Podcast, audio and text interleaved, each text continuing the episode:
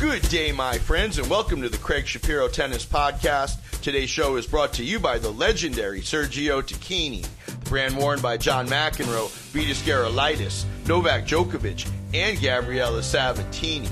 Check them out at sergiotacchini.com. Proud to announce that Diadora, the brand made legendary by Bjorn Borg, and currently worn by world number 28, Alejandro Davidovich Fokina, is the official shoe of the podcast. Welcome aboard, Diadora, and thank you for your support.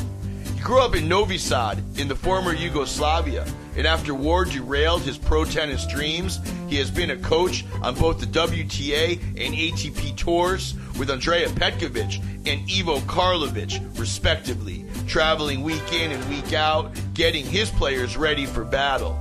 Petar Popovic is today's guest. Are you the second most famous tennis player from Novi Sad? Or are there others uh, that are more that, that have better careers than uh, Maybe fourth. you're fourth? Okay, so hold on. So there's Monica Seles, of course. Who else? Yeah, Tatiana Ječmenica. She Say it was again? maybe Tatiana Ječmenica. She was maybe like 70 in the world. And there was Sandra Načuk, one girl. She was like 65, I think, on WTA. And then uh, And yeah, you got and you got to 400. yes, 411. Gentlemen, you hear he is one of the you know warriors of pro tennis, one of these coaches that you essentially don't hear a ton about, but week in and week out, he has been present and prominent in pro tennis. First with Ivo Karlovic. He spent a significant amount of time with Ivo Karlovic. We're going to talk about that. And most significantly, from our perspective, has been on the bag with Andrea Petkovic all the way up until her retirement just this past US Open. And that's Petar Popovic. Yes, good pronunciation, Craig. Did I get that all right? Did, was I have Oh, everything yeah, correct? good. Okay, good. impressive. Hang on a second. So, as you know, we do a five set format. Our first set's the off the court report. So, you are in Novi Sad. I am. That's my city of where I'm. Yeah, Novi Sad, where I live now. I'm born here, and uh, but I also used to live ten years in Paris.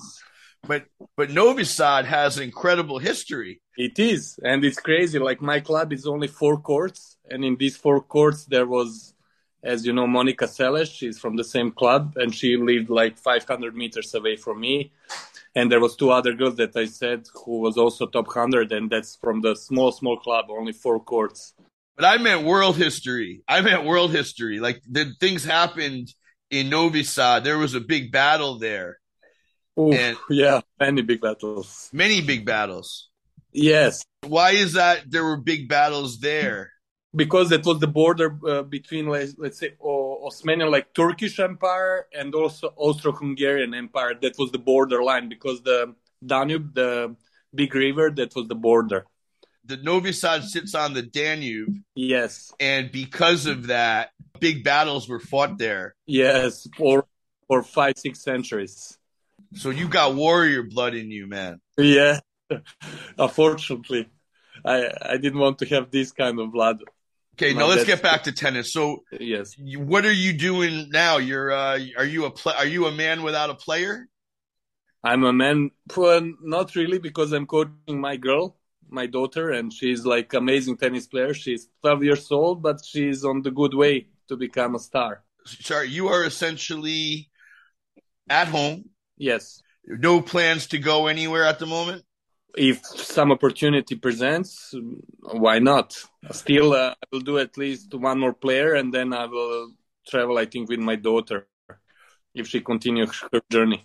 Last question. Now the Danube. Yes. Do you swim in the Danube? Do you take boats on the Danube? How big is the No. Danube? Danube is huge river. It's very like strong river, but uh, I I do swim sometimes, and I also do. Do you know like this paddle thing? I Paddle. don't know. You Yeah, paddle. on the, I paddle. Yeah, I like that.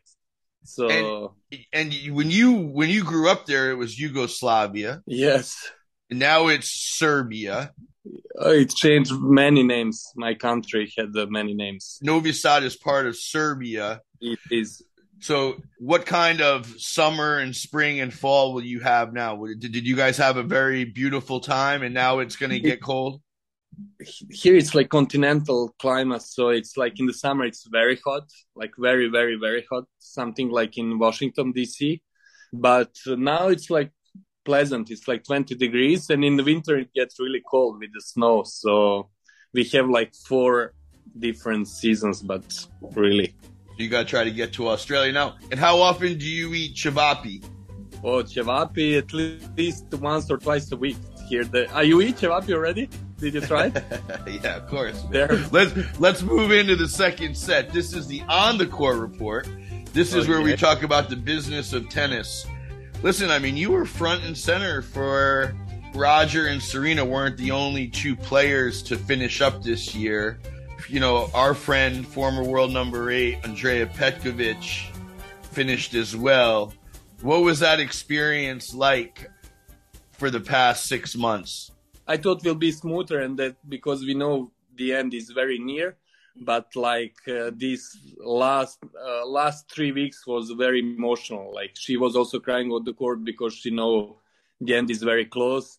And the thing is, she had a great level, and in Cincinnati she lose like three tight sets to Garcia. She afterwards won the tournament, and then she played Bencic, but the, on the small court in U.S. Open. But the audience was incredible. Was an incredible atmosphere. And then after after that, when the match was over, normally I don't cry, but I was like crying with her like uh, like crazy because I had all these images because I started to work with her when she was very young, when she was 20, and uh, all these all these that we lived together went like through me in this space of 10 minutes was like maybe the craziest emotions I ever felt.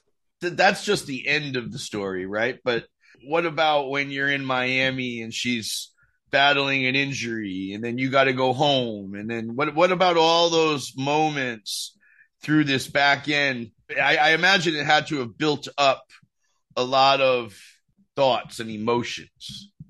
Yeah, it was because I, as I told you, I know her when she was very young, and uh, we was practicing like crazy. And but her body at the end, this last year, didn't allow her to do even four days in a row of strong, like real practice. Was always something. And then in Miami, that was a shame because this year actually she was playing good, but uh, she could not could not play and perform. She could maybe play one or two matches, and then something she felt in the body and. Uh, that was difficult to see and to watch and to witness. So you, I saw in that the end is very close, and that's not always easy to accept. And I think for her was even tougher. But uh, as I say, that was special emotions. But I'm happy that I also went through them. That I I never felt that way. I, I was coaching the guys who had many victories, defeats, but this that was something special.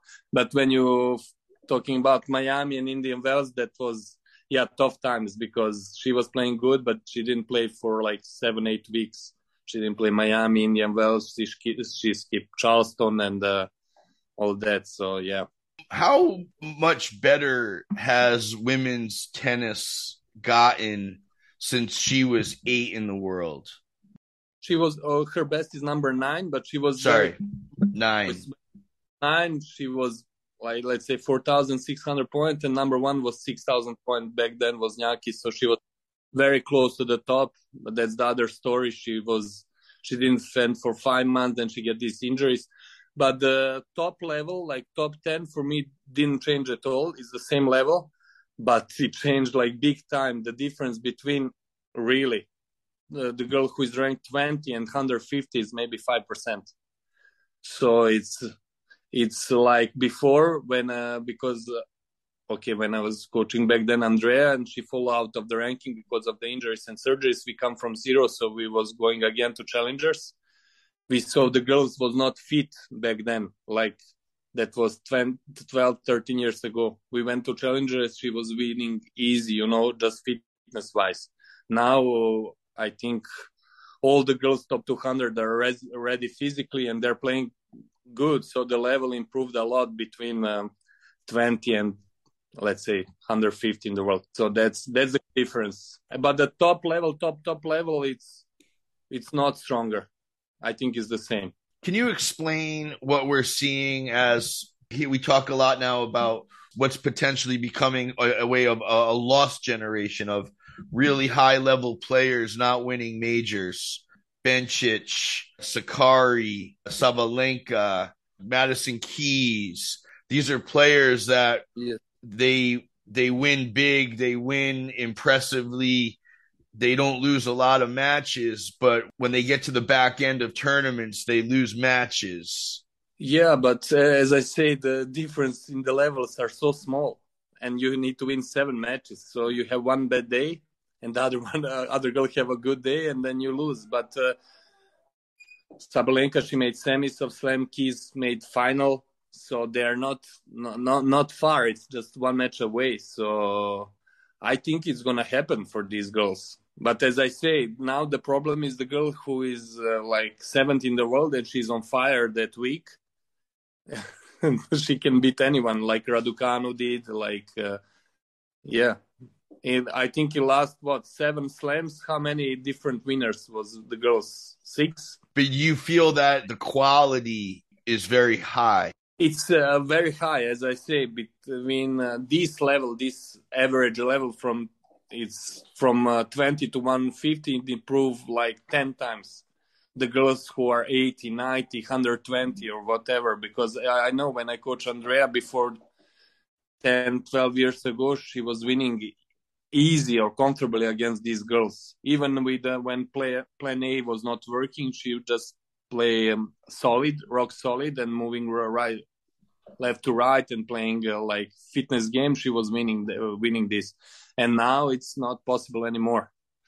Now anyone can beat anyone. And uh, that's what is exciting about wta tour. Do you think that the prevalence of male coaches on tour is concerning. Do you think there should be more female coaches coaching female players? Yes but it's not very easy for female coaches because if they have family and kids it's not maybe easy for them to have this lifestyle to travel that much. That's also the problem of this work because you're 35 40 weeks away from home. So if you're a mother it's not it's complicated.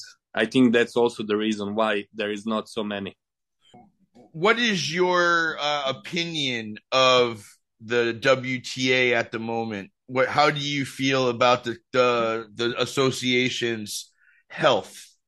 No, uh, it's good in overall. Just before I like it more was much more visible on TV. Like as I said, ten years ago was much cheaper TV rights, so the WTA was always on TV. So everybody knew every WTA player here in Europe. So it was all, always on Eurosport, and uh, I liked that before.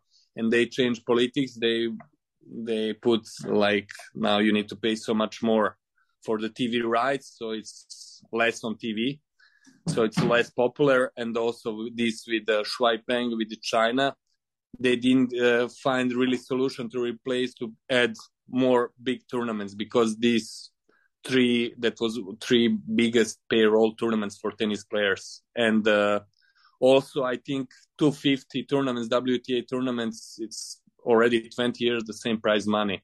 And this prize money is um, ridiculous for the level of the girls and there is not so many tournaments. Like i think the if you play quarterfinal you earn five thousand dollars minus taxes and if you pay coaches you don't earn anything. So huh. i think this is not not approved not uh, approved. I mean, listen, uh, 17 of the top 20 women in the world are playing San Diego. Yes. I mean, it's great for San Diego, but it's a There's small tournament. San Diego next week, and that's that's the issue in the, with WTA. If you're 78 in the world, you do you you can only play these ITFs or challengers, and uh, you can only earn the money on Grand Slams. So talk about pressure.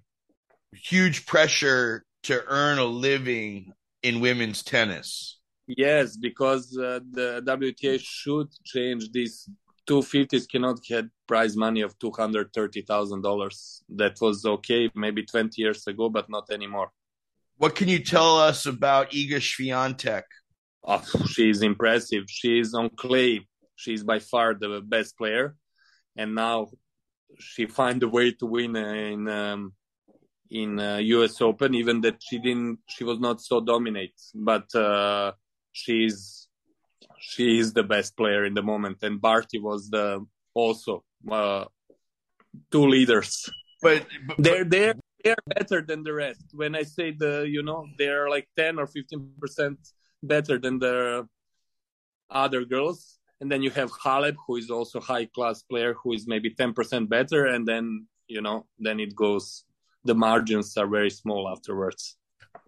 What does Iga Swiatek do that um, you woman is sliding on hard court? She have uh, okay incredible contra puncher with backhand. She can go down the line. She know to use spin with the forehand. She's uh, she's fast, man. She's uh, she's fast. She, she's fast. She's a good. She covered the court. She's the best with Coco Gauff. She's by far the best mover on WTA. And isn't movement the most important thing? One of, one of, one of. But we'll get to that. I, I want to talk to you about tennis and stuff. But what was your impression of Ajla Tomljanovic's uh, effort at the U.S. Open this year? Oh, but for me, she's. I don't understand that she's only 40 in the world last three years because she have a big game. Her backhand is amazing. Her forehand is sometimes there is day off, day on. You never forehand gets gonna... loose. Yes, but backhand it's impressive, and uh, yeah, I before I think four years ago she had shoulder surgery, so maybe that's a little bit uh, stop her improvement because I think she had material to be top 20. You mentioned Coco Gauff. Can you tell us anything interesting about Coco Gauff? Well, she's incredible move, explosive power, so young. Backhand is crazy. Forehand is shaky sometimes. She on um, clay on or very slow hard is good because she have a lot of spin, so she have time.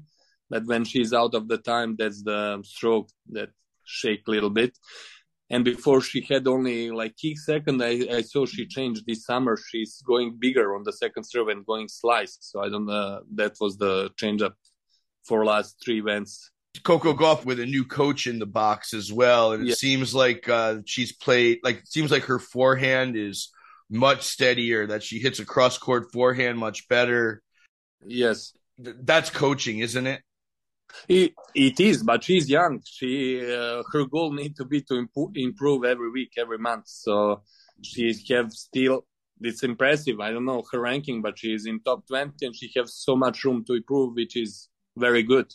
It's not good when you are like 15 in the world and you don't have place to improve, and she have a lot.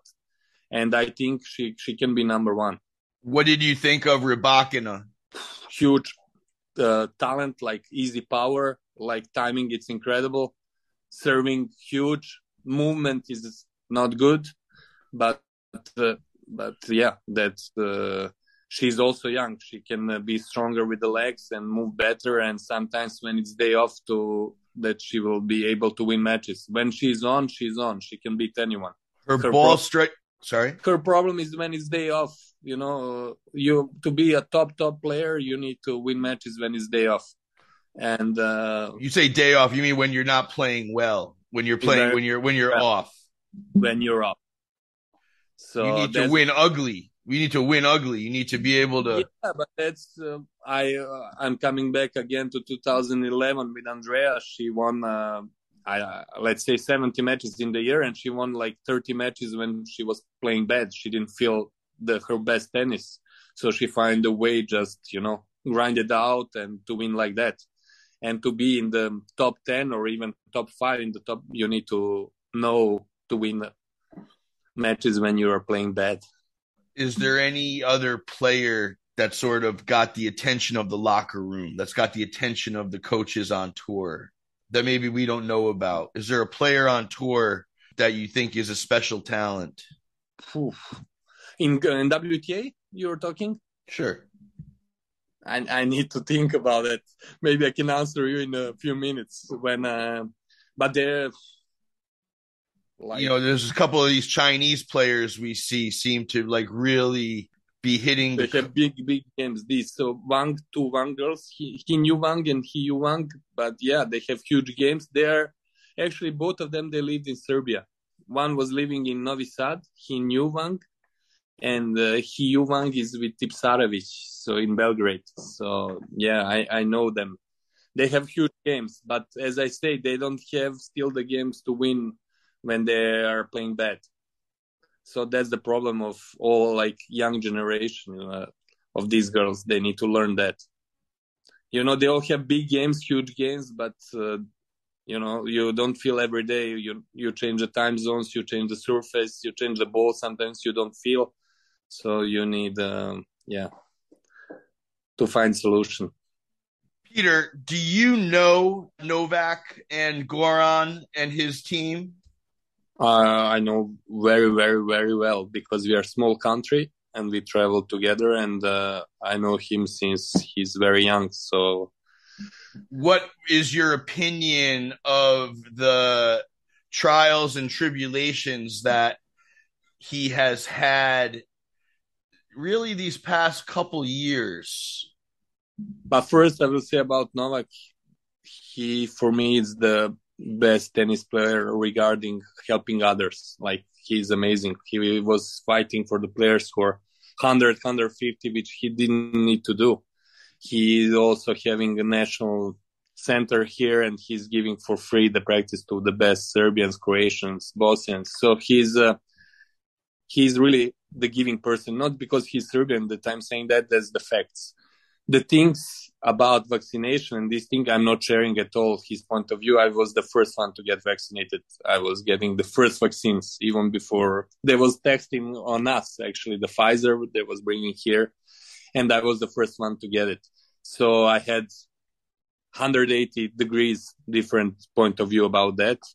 And, uh, but that's, um, unfortunately that that stopped him to become what he was already needed to be he needed to be greatest of all the time and i think if he didn't do that he will already have like 23 four slams but uh you know yeah. i've had Janko on my show and you know i asked him this was in the middle of you know when he had the disaster the the tour and they all got covid and they were out in the nightclubs and this and that and i said and Janko said that he thought that the Anglo-Saxon media was remarkably prejudicial against not just Novak but all the Serbs with regards to how they are portrayed.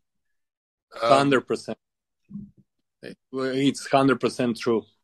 It's uh, they always try to find something negative, and they really uh, brainwash the people and they think the Novak, but Novak is, as I say, not because he's my compatriot or from the same country, but he's the best in helping others, and that's what Janko said. It's uh, unfortunately it's true. What's it like to be uh, a Serbian coach, a Serbian on tour? I'm also I also French passport, so for me it's easier. My life is easy because I don't need visa almost for any country because I can get to exotic countries without visa to like China, for example, or with Serbian passport or Cuba. But uh, with all others, I can go with uh, French passport. But now Novak also opened the doors for all of us. You know, we are respected as a tennis nation. We are very, very, very small nation. We only have 7.5 million and uh, we have one of the best results in the world. We had last year five guys in top 50. So it's now it's not a problem. Before back then, even when I was like 400, I was maybe third or fourth Serb. Back then was difficult. Was there was not a lot of us, you know, playing. But now it's uh, as I said, there is many Croatian in this, so we are always 10, 15 in the locker room. So we are one of the loudest in the locker room the, the effects of war really know no boundaries. Yes, but that's the worst thing in humanity. There's nothing worse than the war. and all this politician uh, politic BS what makes around the world is not approved. Let's move into the third set. This is the portion of our show where we talk about your career. Peter, where does your tennis begin? In Novi Sad, like uh, in the tennis club from where is Monica Seles and these two other girls that I said Načuk and Načvenica, and I start when I was four years old. I think I watched on TV like Borg and McEnroe. And then I start, I was playing once a week for two years, three years. And then I start really like it. And then uh, I say, I want to do that. But then 1990 came off. The war came in my country. So it was almost mission impossible to be a tennis player.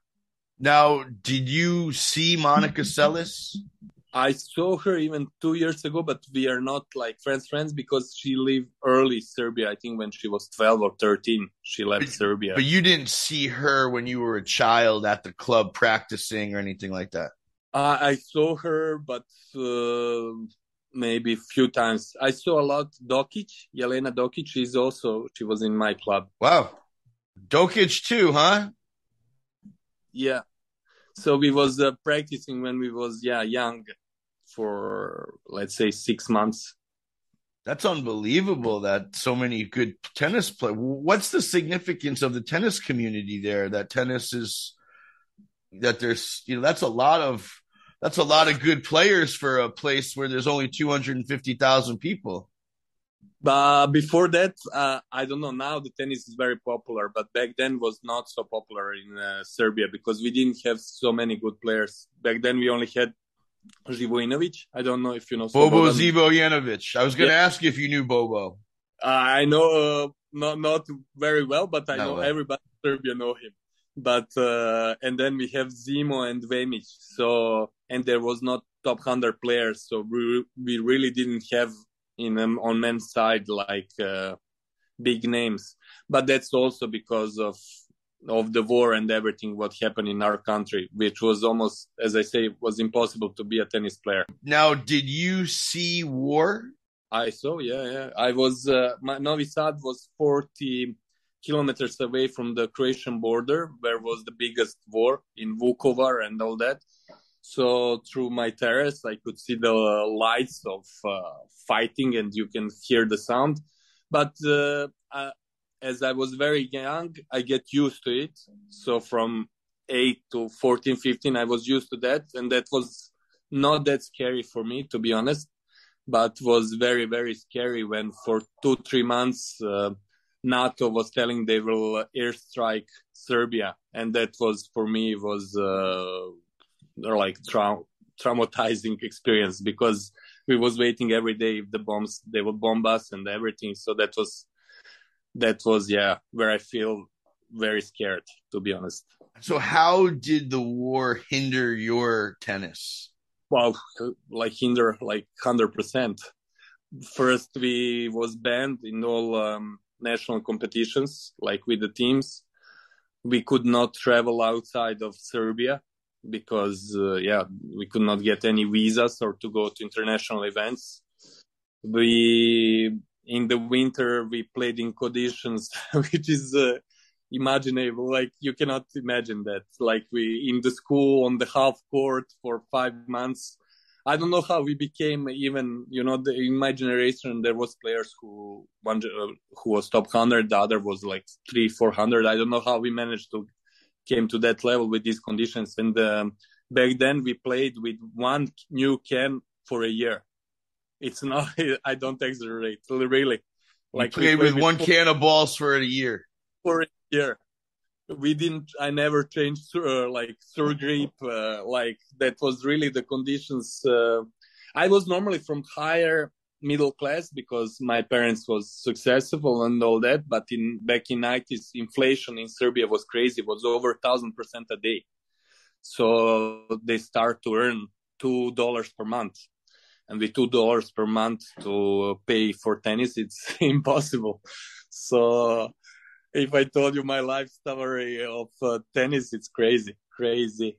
So the war ends, and was it like uh, a joyous moment? Were, did were, were you, or was it more like relief? uh, my story that's day before bombing. My, a good friend of my brother, he was the pilot in uh, NATO, and he said, uh, "Try that your family just run away of Serbia. We're gonna bomb tomorrow for sure." Because for three months they were telling we're gonna bomb, we're gonna bomb, but then uh, you know we get information and they were closing the borders, so we ran away one hour be- before they close all country, because every because I was 17 years old and my father everyone who was over 50 needed to defend the country, you know, and uh, with pistols to, to, to to shoot the planes who are 10,000 meters above Pistols us. to shoot planes.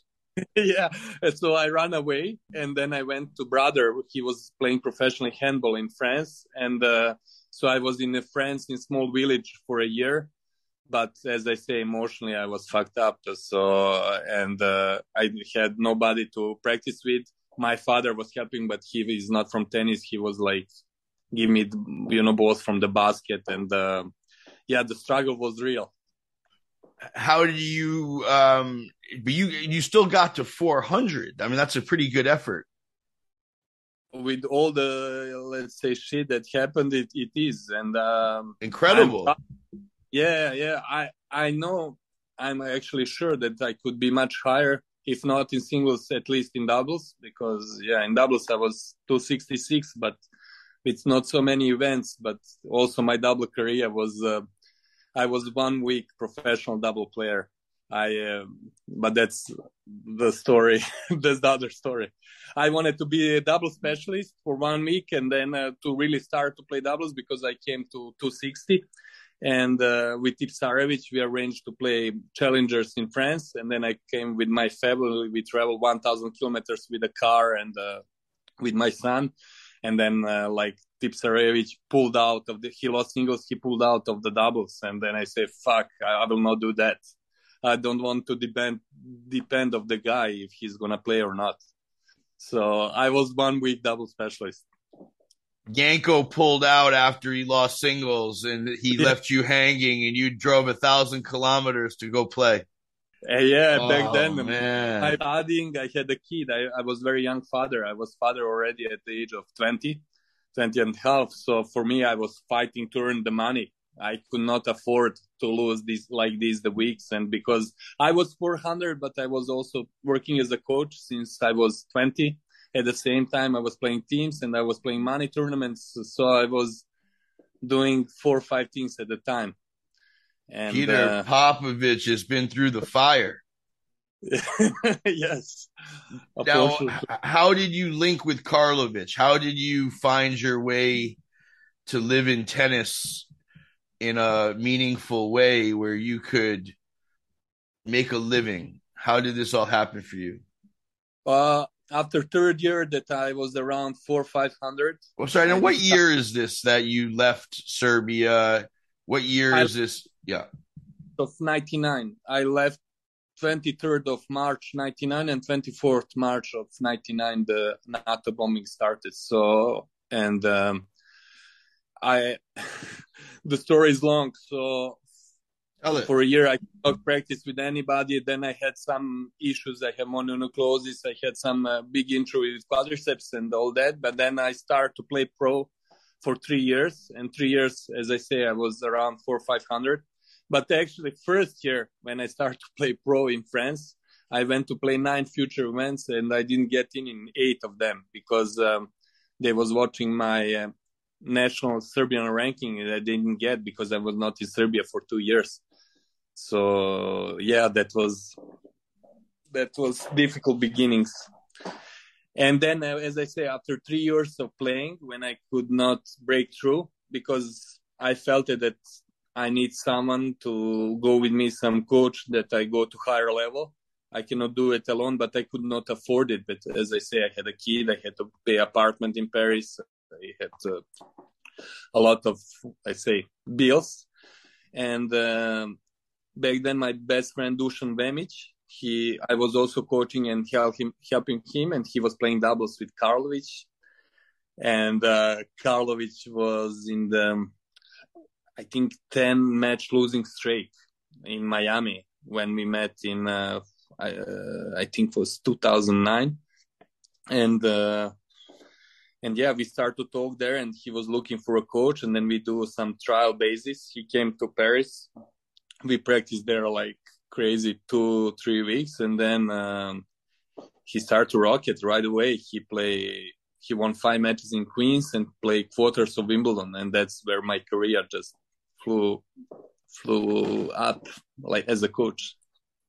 What was it like to be at Queens Club and at Wimbledon after this fire you've been through. Um, you know, but even now, for me, I appreciate every second when I'm in professional tournaments because that was always my dream, and I'm happy with what I achieved in tennis. Even uh, as a coach, I feel the same emotions as a playing. So even now, I'm very proud and happy that I'm in that places, and I enjoy every second.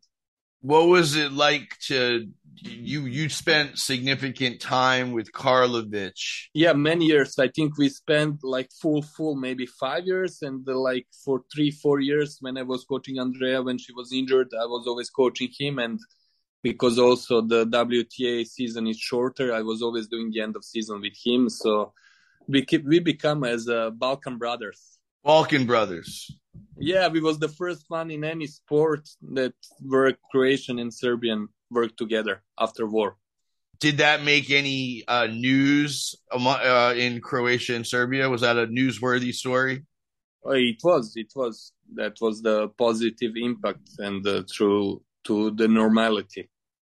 I don't have enough time on this show to go through the machinations of the Balkan conflict, but um, it seems that that's sort of how it is. The brothers and cousins, and you know, ended yeah. up in a bad war, and and terrible yeah. things happened. Yes, but now I think we are on the tour. We are the best friends. All the Croatians, Serbians, Bosnians, Slovenians. They, we are always together. Everybody's always, together we always we we are the same culture. We are actually the same people. We speak same language, and uh, you know, we share the same interest. And uh, we sh- yeah.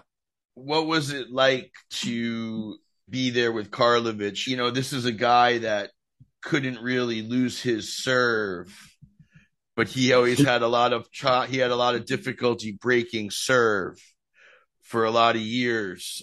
But I I really enjoyed him because I was younger than him. I'm still younger. I did that.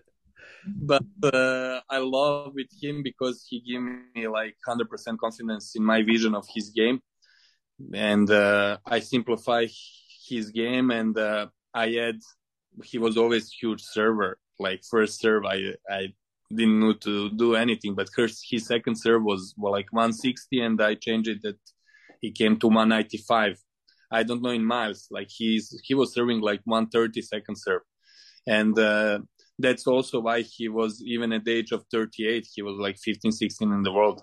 So but as i say i really enjoyed working with him because not only on the court outside of the court we was like like brothers. So i enjoy every second working with him. And we are still now almost every day in touch. How did you begin with andrea? So in um, 2010, in the beginning of the year, Carlos was playing good, but last four months he was struggling with um, Achilles tendon because he was playing with smaller shoes, like two size smaller, because he never could get his right size. His size 53 in Europe, I think it's 17 or 18 in US, and oh he was playing God. with the shoes 16. So it creates the bro- uh, bone bruise at the back of Achilles, so he needed to do surgery. And then I was free, like he was six, seven months off, and then Andrea was looking for someone to for US tour.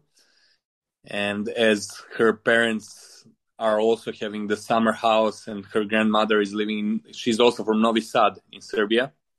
And then we get in touch, and we went to to US tour, and then. Uh, we started all from then from like breaking the barriers and uh, all that and then we we click it together what was it like to get into the top 10 with her to nine uh, first breaking the barriers, I, I, remember the start like in Cincinnati. She win first round and then playing Sharapova in the second round, and she's like applauding every point. Sharapova, she was respecting all these girls, and I, I was for me it was you know shocking to see some Serbian uh, mentality with this girl like applauding every point. They say, "Come on, play, kick her ass. We don't give a shit who it is on other side of the net." So with the time that she spent with me, I think I bring her back her, the Serbian mentality, like you know, respect her as a person and as, a, but you go there to to win, and that's only what matters. And um, so then uh, in U.S. Open, actually, that's even uh, first month was uh, was a story for itself because she was not playing great. She was second round Cincinnati, first round in Canada, first round in New Haven with the level in New Haven that it's imaginable, like terrible. Like you, I never seen the level like that. I, I don't, I didn't know what to say and what. You played terrible, but terrible, terrible. And then I, I didn't know what to even to say, you know, on all court coaching. Then I say, okay, let's let's go outside, let's drink, and we get out and we get smashed and we, we drink and we, we start to talk and open ourselves. We take day off and then we start, you know, in US Open to really work and to, to say what, what need to be changed. And then to draw come out and she played like number four seed, uh, Nadia Petrova. She was four, five in the world back then. And then she said, fuck, I will lose again first round in the slam and all that. And then I said, no, you're to win that. But first, uh, we need to figure out how you're to celebrate this victory. And that's from, from how Petko Dance came from. And then she won Nadia Petrova like 7 1 in tiebreaker in the third set. She played fourth round at US Open. And then from a year on, from this point, she never lose before third round in any tournament that she played. She was like rock solid she only maybe played 16 events, but she was, as I say, nine, but very, very close even to number one. But to number two, she was five, 600 points away. That was back then, Serena was injured and that there was all very close. Your best moment on tour? But maybe with Krajinovic. I also coached Filip Krajinovic, and uh, I took him when he was way outside of top 100 so and we went, we did all these challengers. He won five titles, and we came to Bercy. He was in qualifying, and he he did from qualifying. He went all the way to the final, and that was like crazy emotions. But also, I had so many emotions and with and titles with Karlovic and with uh, Andrea and all that. But this was like something really like crazy to someone who was in beginning of the year 350 to finish I think 30 in the world or what was her his and that was magical. I mean that's an unbelievable thing to get into a, a Masters 1000 event and final it and make it final. Yeah, and plus the draw was he was playing every round that the players was playing for the Masters. Like Isner was playing against him for the Masters, Sam Querrey and all that, and he was yeah, he was in the zone. But as I say, even last year, title with Andrea was for me because she came back when I took her for second time. She was um, with her fourth knee surgery. She came from zero, and then we struggled in the beginning. Her knee was swelling. She didn't have ranking, and then she came to ranking. I think 54 in the world. That was also good, good emotions, good feelings. For me, every win I take, I don't take as a granted. I celebrate even the win when it's on 250 in the first round. Uh, I love every win. It's like, I love that. Tennis is so tough just to win matches in, in 250 events is, is like, it's literally war every time people, players are going out. It is. It is. But it's war even in challengers. And even in the future is bigger war because they're really playing for survive. Now I've been told you now you will I know that you're you have a daughter. Yes. Uh, is it Lola? Yes, Andrea Lola. Andrea Lola. Yeah. Popovic, not Petkovic, but that's also like week before I start to work with Andrea Petkovic, my daughter was born and I give her name Andrea and then I start to work with Andrea so everybody thought I give her the name because of my player, but that's not not true. And she's a and and and Andrea Popovic, yes, very good player. Yeah, badass player. She'll be very soon in your podcast. I tell you that. So she's gonna you you she's she's got the potential to be a pro player. Uh, yeah, I think mm, better than that.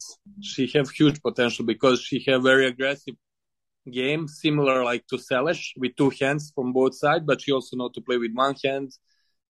And uh, it's something new. She know to play drop shots, and uh, so she play very aggressive, and uh, she's winning everything her age. Normally at her age, the players are winning who are consistent and just moonballing or put the ball over the net and she's actually creating. So i think she has huge potential. So so i think she will be she'll be very very good if she stay healthy. And the journey is long but not too long. I think in five years at time she can be she will be the girls who are top 100 i'm sure. Well it's very exciting. What is your role uh, in the junior tennis does she love you or is she tired of you because of your intensity? She actually loves me because she see how we improve but sometimes it's not easy to coach. It's not even to do easy to do homework with your kids. So not to create a, professional player but uh, she's yeah we are crazy both at the same time but there is more much more love than a hate but there is always when you work intensively maybe there are some moments she's say fuck you daddy but uh, but we are we are doing good job for the moment. And is she does she is does she have a a ranking in Serbia? Does she play international events? Like how she how... she's number one or in her age she played for national team of Serbia and she's now number two in um, how you say it, uh, generation higher generation older generation she's number two in Serbia and in uh, two years older generation she's number six so she's, she's playing uh, the she's playing she's playing the 12s, the 14s, the 16s. Yes. And she's yes. she's she's winning matches and all that. And she and she's small and tiny, so it's not that she's with the physicality. She's really winning with uh okay her talent and that her game, which will be something new. Now, will you try to pick up another? You said it earlier, but will you try to pick up another pro player are, are yes. you and how do you how do you go about that? What's that like to try to find a player? But I was lucky in my 13 years I'm on tour. Uh, four times that I switched the player, I switch. Uh, it's it's a real story. Five minutes afterwards, and I didn't. yeah, and I, I never arrange or like you know that I was feeling that is gonna be the end, but like through Instagram when I put the news, I'm over with the player. The you know then with that's how it started with Andrea the last time and with other players. Why don't you try to get Raducanu? Why don't you try to get uh, it's not some... me to get her. She need to get me. She need to contact me. I cannot contact the players. But uh, now i will as i say i'm i'm not losing my time at home i'm working with my daughters so i will take time and hopefully i will have good opportunity to get someone young with who i can uh, again make like top results. That's my wish. But in life, it doesn't always happen what you wish. You know, life is full of surprises. Life is full of surprises. Let's move into the fourth set. This is the 10 ball scramble. I say it, and you say what comes in your mind. We go fast, okay? Okay. your favorite careful. tournament? Australian Open. Why? by far the best organization. By far, they took the best care of the players. There is no competition. They are so so much ahead from other events. Man, I enjoyed Wimbledon. I have to say, uh, I Wimbledon is nice, but classy and all um, all that. But really, like taking players and uh, you know, maybe as a spectator, Wimbledon is the best. But uh, I say as a coach or the player, Australian Open is really amazing. Your favorite city? Novi Sad by far. Your favorite player growing up? I loved uh, Patrick Rafter, Ivanisevic. That's like two of my favorites. Your favorite player to watch now? I love Alcaraz to watch because he play four completely different styles of tennis. He do serve and volley, he do drop shots. Now then he's going for big. Then sometimes he stay in the rally. I like because you never know what's gonna happen. Your best moment on tour, I think you said it. Um, but Bercy, there was quarterfinals of Grand Slam in all Grand Slams and all, every title that my player to, uh, won. So there is many. Let's say there is 20, 30 of them. Most upsetting moment on tour. Oof. For me, I'm very emotional. For me, every week, eh, you know, you lose when you're coaching the players who are 50 or even 20 or 15. They are losing almost every week. So every defeat for me, it takes time. I need to, you know, get my night of sleep but what it really upset me and make me crazy if my player like Tankon doesn't give maximum effort, then I need maybe two weeks to come down. Big entourage or lean and mean? Somewhere in between, but more like lean and mean. When what, there is too many people, I don't, I don't like it. What What are the who are the essential people that a player needs to have? Well, tennis coach for sure. no, I'm joking. No, but it's true. Uh, physio, and then it's all depend of the money. I know you was the professional stringer, but that's for the high, high profile players like like top, top ten or top fifteen players can afford it. What should people know about the behavior in the players box? If you're sitting at the, at the court supporting a player in the box, how should the people be? Uh, they should be respectful, very respectful towards opponent, but I'm very also emotional. I always like jump or fist pump, but ne- I never look at the opponent. So I just I bring a lot of energy to, the player who I coach. I cannot just sit and uh, you know. But part of the coach's job is like you you you often are sitting with others. Um, how should the others be? Just not to talk to the coach, please. That's the worst thing during the match that's what I hated the most. So that's for me the worst thing. If you're invited to the players' match, don't talk to the coach. Don't talk. It's not approved. Not approved. No. Don't talk to the coach. No, especially not to me. Especially not to Peter. Um, what is the most important shot in pro tennis? In pro uh in pro in, serve. Sorry. Serve. Serve. And after and return. Because in men tennis it's the basic. It's average rally it's 2.8 shots even on uh, clay. So it's all about you know serve return and then first shot after serve. Every next shot is the most important, but that's the serve in men's tennis. Isn't it true that the down the line backhand in women's tennis is uh, a crucial is a crucial tool that separates the best players from. But from, even uh, in men's tennis, only big big players and brave players can go down the line with backhands. That's also signature shot from Serbia, like you know Troicki, Tipsarevic, Djokovic even Kecmanovic, Krajinovic, they had the best down the line backhands in on the tour. So, but we have, as I said, this school of the backhand where we are one of the, I think we are the best in the world with backhands. So even the guys who are my level four, 500, we had much better backhands than the guys who are like 20 in the world. But, uh, in women tennis, 70 or 80 percent of the girls they have better backhands. So that's not um, not the, really the issue in the women games. They all have very good backhands, like it's crazy good backhands, like Bencic, Azarenka.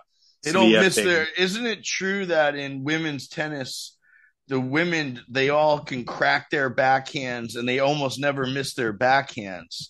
They make yes. all the mistakes on the forehand side. It's true. It's as I say, 80% of them they backhand side is better. And because they don't have like a strong forearm so they cannot spin it with forehand and hit these angles what men can do. So that's the biggest difference between men and women's game. Of course movement and serve but uh, men's the 80% of them have better forehands than the backhands you meant I I have to ask you um, what is the what is the the genesis of the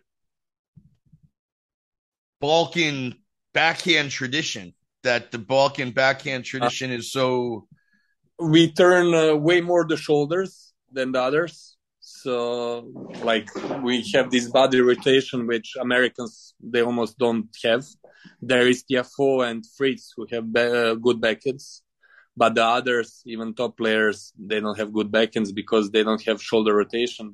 They just play with arm. And uh, and when we was young, even that we didn't have high profile coaches, we play a lot with the opposite hand, with left hand, and it helps a lot to improve your backhand because big and huge backhands is hit almost 80% with a weaker arm. So you go, you know, we finish that. Right. And, uh, uh, uh, the, the off arm is what guides the, is what guides what the, the, the yes. power. And to improve it, I think you should play five to 10 minutes a day with the opposite hand. So then you will have full motion and, uh, you will finish your stroke better. But as I say, all the power from the backhand is coming from the shoulder rotation. As you can see, Djokovic is almost turning to opponents, almost showing the left the left shoulder to opponents. He have huge rotation of the body, and that's where power comes from. You can't talk about Novak though. That's like superhuman what he does. That's a no, no. But uh, I said yeah. Novak, but no, is also crazy good. Uh, Tipsarevic crazy good. Uh, Troicki had crazy good backhand. So it's not Novak. It's all all Serbs had um, is even I can tell you the guys for three four hundred they had much better backhands than the players who are 15 in the world. Medical timeouts. Fuck that! like I I hate that. Like in women they use really like for me it's terrible and to use it before opponent serve for me it's not acceptable not approved you should wait your turn when you're serving and then you can call it and uh, i i i hate that tools what they are using, um, especially on WTA tour to get in the head of the opponent. Therapeutic use exemptions, TUEs. Oh, fuck that too. no, I really don't. Uh, I don't. I don't like it because uh, you can see that so many players have asthma or whatever and allergies and. Uh, what are you? You're against? Because I, uh, you know, I don't say everybody's using like to cheat, but uh, for sure there is uh, players who are using for that. You know, I, I had a conversation with Steve Johnson a couple months ago, and we taught he he confirmed that the use of Adderall by some of the younger players that are getting TUEs for Adderall is a situation. Is that something you're hearing about on the women's tour?